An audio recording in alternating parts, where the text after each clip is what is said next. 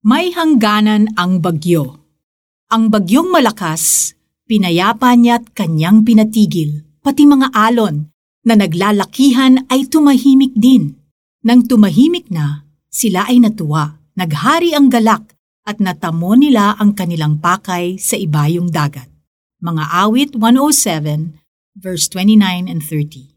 Nakapagmaneho ka na ba sa gitna ng malakas na bagyo? Tapos light vehicle pa ang dinodrive mo? Scary siya.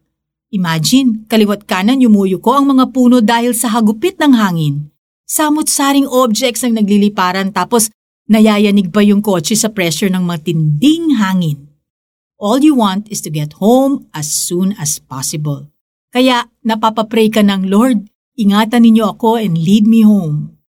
Whether actual typhoon o pagsubok sa buhay, hindi natin ito matatakasan. Buti na lang may mga insight sa Awit 107 verse 29 and 30 that can increase our faith and encourage us to face any storm. Insight number one, it is the Lord who will tell our storm to be still. Kahit parang nilalamo na tayo ng matataas na alon, huwag nating kalimutan na ang hangin at alon ay sumusunod kay Lord. Isang salita lang ng hari ng kalikasan, tumitigil ang lahat ng kaguluhan. Insight number two, every storm has an end. Hindi habang panahon madilim ang ulap at malakas ang ulan. Huhupa rin ang bagyo, sisikat din ang araw. Alam mo ba na ang bagyo ay maaaring tumagal ng mula labindalawa hanggang dalawang daang oras? Maaring ang bagyong dinadaanan natin ay mas matagal kaysa pinagdadaanan na ng iba. Pero huwag tayong tumingin sa haba ng bagyo. Tumingin tayo sa Diyos who knows the end from the beginning. Insight number three. We are not storm-free, but storm-proof. We will make it through the storm, but it doesn't mean na wala ng bagyong darating uli.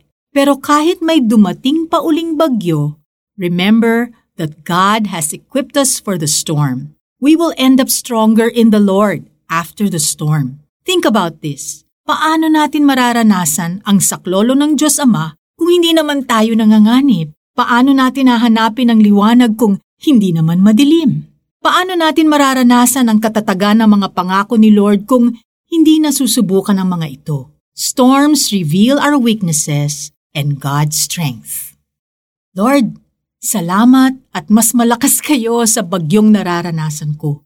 Salamat at tatahimik din ito.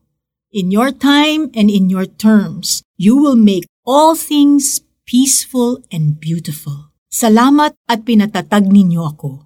Sa pangalan ni Jesus, Amen. Para sa ating application, may kakilala ka ba na may matinding pinagdadaanan? Ipag-pray mo siya at i-share mo sa kanya ang tatlong insights na ito para mabigyan siya ng pag-asa at ma-encourage naman siya. Ang bagyong malakas, pinayapan niya't kanyang pinatigil. Pati mga alon na naglalakihan ay tumahimik din. Nang tumahimik na, sila ay natuwa, naghari ang galak at natamo nila ang kanilang pakay sa ibayong dagat. Mga awit 107 verse 29 and 30. This is Felici Pangilinan Buizon. Hang in there!